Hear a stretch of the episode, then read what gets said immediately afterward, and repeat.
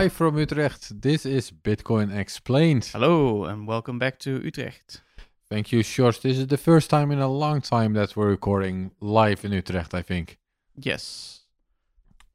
Something about El Salvador and other places. Zurich. Zurich, yep. Yeah, so we're back. We're back in uh, cloudy, rainy the Netherlands. Actually, today is nice. Half clouded. Uh, not compared to El Salvador, though, Sjors. I don't know. I haven't been there.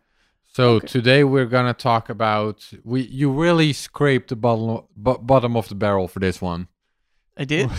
We- we're running out of like the main topics, and now you're looking in the in the dents of Bitcoin talk for r- remaining stuff that that we can discuss in this podcast. Well, aren't- that's- aren't- that's- can't you? That's one way to bring it. The other way would be to say, "Did you know that Bitcoin was attacked?"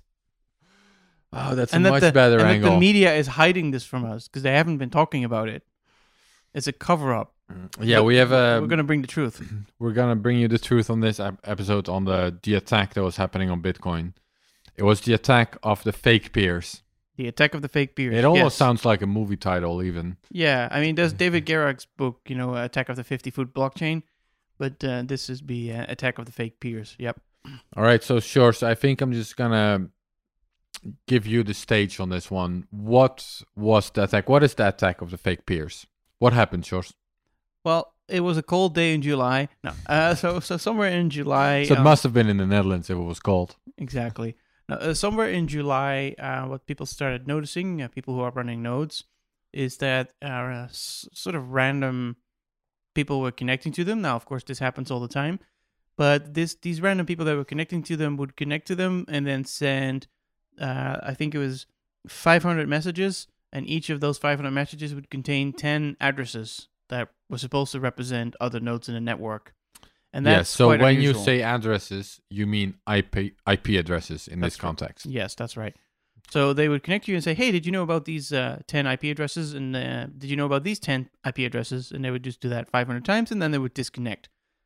And uh, that's a bit weird. Yeah, so maybe before we move on, we should take a small step back, which is we we dis- uh, we discussed this in previous episodes. You're our library guy, so maybe you know which episodes these were. But we discussed in previous episodes how nodes essentially bootstrap to the network. That is, how do Bitcoin nodes find other Bitcoin nodes, right? Yeah, we discussed it in episode 13, and we talked about yeah. So the the node starts up, and it, it usually asks, uh, looks at a DNS seed, say, "Hey, tell me something." There's like five or six DNS seeds of people who are. You know, it's not really trusted, but it is definitely not untrusted either. uh, they get a list of nodes to connect to, and they just then your node will just randomly try a couple and and others and others. Yeah, and now you're using the word node, but these are also IP addresses, right? Yes. Yeah. So you start with a small group of IP, addresses, and then from there, the nodes you connect to, they will share more IP addresses of other nodes with you. And that's how you connect to more nodes. And that's sort of how the network forms, right? So there are messages between nodes sharing IP addresses about other nodes. That's right. Yeah. Right. And it's these messages that you just explained were being spoofed. Is that the right way to put it? Well, the messages are real, but the content was nonsense. So, indeed, you would um, a node would connect to you, and they would send you uh, a bunch of addresses, but it turns out those addresses were just random numbers. So, an IP address, you know, is just a number, but you know, one to two hundred and fifty-five, and then another number one to two hundred fifty-five, etc. Four numbers usually with IPv4, and yeah, those numbers were just randomly generated. So if you were to map them out, you would see they were all over the spectrum, and that's not actually what the internet looks like because a lot of IP addresses are not used at all, and so it included IP addresses that just cannot exist. Uh, so clearly, the they were artificial IP addresses, and the problem with that is that then the odds of there actually being a node there is not that good, right? Because if you're just making a random making up a random IP address, then there might not be a node there. The whole point of gossiping the nodes is that you get actual nodes and not just because if you could just try random IP addresses yourself if you wanted to. Right. So there were nodes on the network that were sharing random IP addresses with other nodes on the network. And that's what we're defining as an attack here because the the IP addresses that they were sharing were just random numbers and they didn't actually point you to a real Bitcoin node, right? Yeah, and, and apparently, according to the people who did some research on it, it happened on a fairly large scale. So these, you know, these people were connecting to lots and lots and lots of nodes in the network, um, at least to the nodes that are listening. Because one of the things is if if you're starting a node, um, you might not be listening to the outside world. It depends, especially if you're behind a router. It's not always the case. But if your node is listening to the outside world, um, then what it does is it actually tells its peers its own IP address. So if you the first time you connect to another node, you're saying, "Hey, by the way, uh, this is my IP address. Please spread the word." And Do you say it's yours or do you just give an IP address? I think you just is give yours? give one, Right. and you know the other node doesn't really know. But you can give up to ten, and th- that's kind of the mechanism that this attack is exploiting. Is kind of saying, "Hello, here's ten IP addresses," and the usual assumption is if that's a new node, then you know the first one is probably that node. Um, so they're kind of abusing the way that nodes used to introduce themselves to the network. Because once your address has been gossiped around, then people can connect to you and give you good stuff. All right, so I'm running a listening node. I don't think I actually am, but for the as a matter of example, yours, I'm running a listening node. Yeah. Now there is this other node that we just explained that is sharing random IP addresses. So it's sharing that with my node, and we just define this as an attack. Why are we defining this as an attack? What's the problem for me or for my node? How am I, you know, how am I a victim of what's going on? Well, it's not a big problem for your node in, in reality, so it's kind of a mild attack, you could say. It at least in terms of um it's not it's not an attack that would kill your node in any way. It would just get these IP addresses and then, you know, we talked about in earlier episodes. I think anyway, uh, when a node gets a list of IP addresses, it puts them in a bunch of buckets and shuffles them around and makes sure that it doesn't listen too much to like the same source. And so, you know, you already have a lots of IP addresses from earlier from honest nodes, so most likely it, it won't bother you too much. You might connect to a few nodes that don't exist. You know, you're just wasting some of your time, but not a huge amount. Oh, but I would connect to these Eventually, IP yes. addresses, or would I just notice? Would my node just notice that these aren't nodes and just disconnect immediately? Well, that's that's but that process takes time, right? So Okay, yeah, your- your that's node- what I'm asking. yeah, Yeah. your node is keeping a list of nodes of, of IP addresses that it could potentially connect to if it needs more connections. got it. So, and, ba- and then it'll go basically, through that list that is a useless list, basically. right? So it's in it's wasting some of my resources. It's wasting some of my resource sources because my node is storing IP addresses that aren't real uh, Bitcoin node IP addresses. So I guess that's a little bit of waste there. And then once in a while, I'll try to connect with a node, and that's a little bit of bandwidth waste. Yeah. and, that's sort of it. Yeah, so that at the individual level, this is not really, you know, it, you could call it an attack. It's like a kid throwing a little pebble at you. You could tell the kid, "Hey, you're attacking me," and you could shoot the kid. But usually, we just, you know, keep walking. Got it. And nobody noticed it, right? Most people who are not actively looking at their node would have not even known this attack happened. Um, so that's good. Um, so then, why would an attack? I think that's the next question. Why would an attacker even bother then? Because clearly someone was- bothering to do that. So, what is Yeah. the potential benefit of this type of attack? So there's two people who wrote a paper, um, Matthias Grundmann and Max Baumstark, and we'll link to it in the uh, show notes from, I believe, the Karlsruhe Institute of Technology. Um, and uh, the department is the Institute of Information Security and Dependability, and I guess that might give a little hint. So what they're guessing is that this attacker was not so much trying to destroy the network as if trying to map the network to get a sense of how well nodes are connected to each other. And the reason they can do that is because when a when you receive these 10 IP addresses, you will forward some of them to some of your peers, but not all of them. So you get some exponential decay where you send them to your neighbors and their neighbors send some of them to their neighbors. And so if if you're the attacker, then uh, and you're also just running regular nodes, then eventually you'll hear some of the echo of your own attack, basically, because your peers will you know will eventually uh, relay it back to you. And by looking at this sort of this echo, you can determine a little bit of what the network looks like, the shape of it, how well connected it is, how robust it is. Right. So, in the same way that individual transactions, for example, make their way through the network by nodes forwarding the transaction to other nodes, they are also forwarding these IP addresses to other nodes. So if you keep track of how the IP addresses are shared over the network, you learn something about how nodes connect to each other, which nodes connect to each other, in what order they connect to each other, that kind of stuff. Roughly, It- though not rough- precisely. yeah, and you can potentially use that to uh, analyze the actual transactions as well. So if you want to learn something about I- where transactions originate, for example, I don't think you can with this type of attack. That's at least what, what I've been told. Uh, but you can get a general sense of, at least you can get a general sense of the shape of, or maybe the robustness of the network. So that's useful information then if you want to attack in the future, perhaps. Ah, Or, you know, more likely, my guess would be maybe it was just research, pe- uh, people doing research, right? Some academic research, trying to find out what the network looks like. right. So And maybe but- they'll but- publish a paper next year. R- Right. So what it does is it helps you map the network, and w- for whatever reason you want to do that, we don't know that, but it helps you map the network. It helps you figure out who's connecting to who. Yeah, but there are some defense mechanisms in nodes already to make it not too easy to use this information. So, for example, one thing is if if you're telling a node a bunch of IP addresses, it's not immediately going to connect to all of them because that would be kind of obvious. Um, and it doesn't relay all of them, and there's some time delay in when it relays some of them. So it makes it very difficult to say specifically which node connects to which node connects to which node. and these are are these defense mechanisms specifically for this type of attack then, or Mm, That's my guess, but I'm not sure. and have they been in Bitcoin Core for a long time, or are they new? I think they get incrementally added.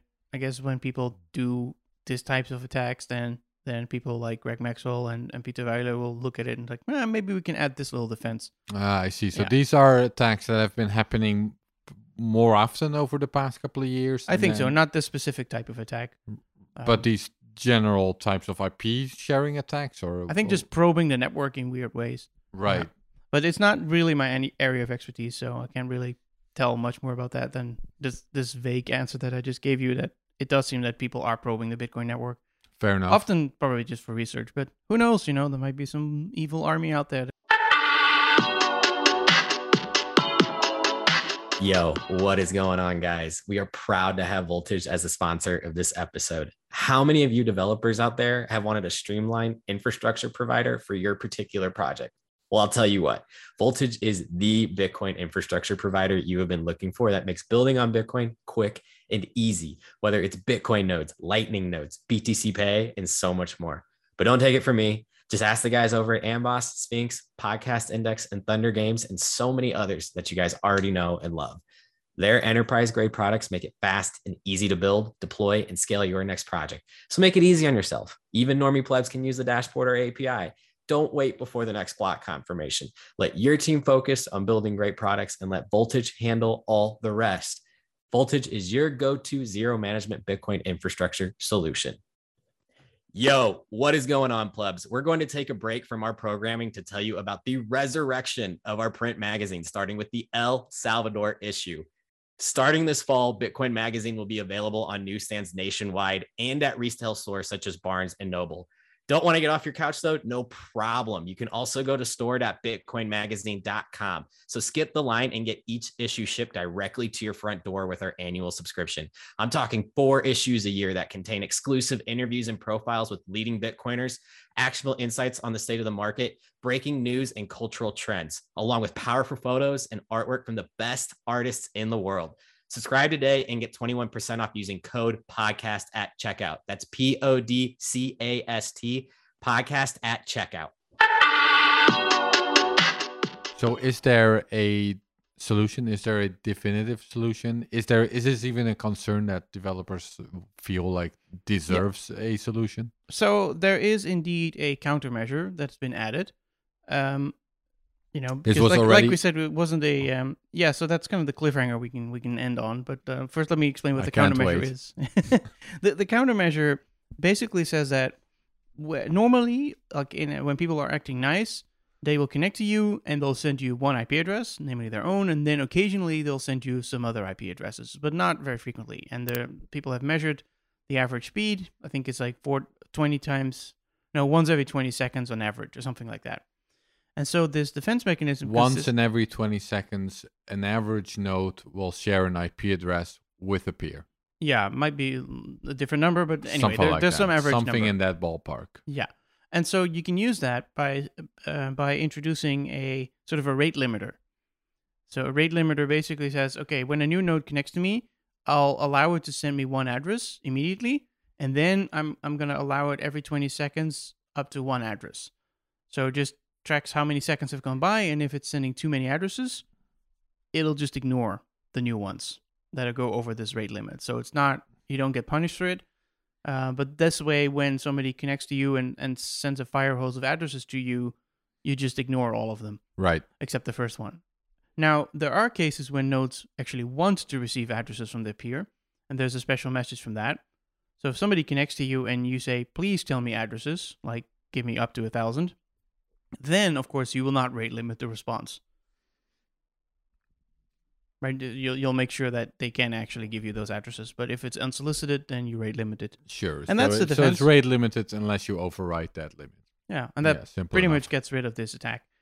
Um, now, the interesting part is that apparently Is this, this the cliffhanger? this is the cliffhanger Nice. that this this fix was added before the attack happened, a, a few weeks before, or even just one week before. So the fix was added in Bitcoin Core. Yeah, so not released. It was just in the um, no, it wasn't even wasn't even merged. So it was an open pull request.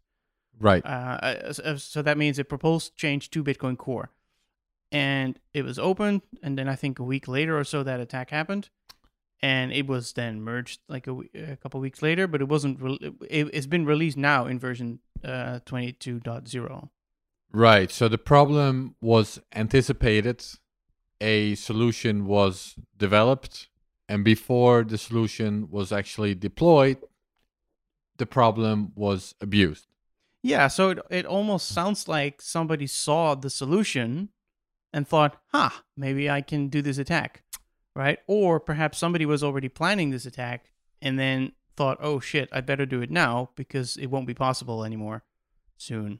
Yeah, that that's an interesting point about open source development in general. Now, this is a very innocent example, but we've seen other examples of this. I remember, you know, uh, back in the Bitcoin Unlimited days, if you remember that, where they had this alternative implementation that had a bug in it, and then it was basic. The bug was fixed, but before the fix was deployed, the bug was um, was exploited by somebody. exploited Yep. and it brought back it brought down all the bitcoin unlimited nodes at that to- at that time Yeah, so around 2013 on Bitcoin, something similar, you know, didn't happen, but could have happened. Where I think the uh, OpenSSL library was made, so basically was made stricter in a soft fork by saying, okay, the signatures have to be, uh, I don't know, some positive number or not a negative number, some some constraint on the signatures um, was made be- because otherwise OpenSSL would be unpredictable or something like that. And it was presented as just a, you know, a nice cleanup soft fork, but it was actually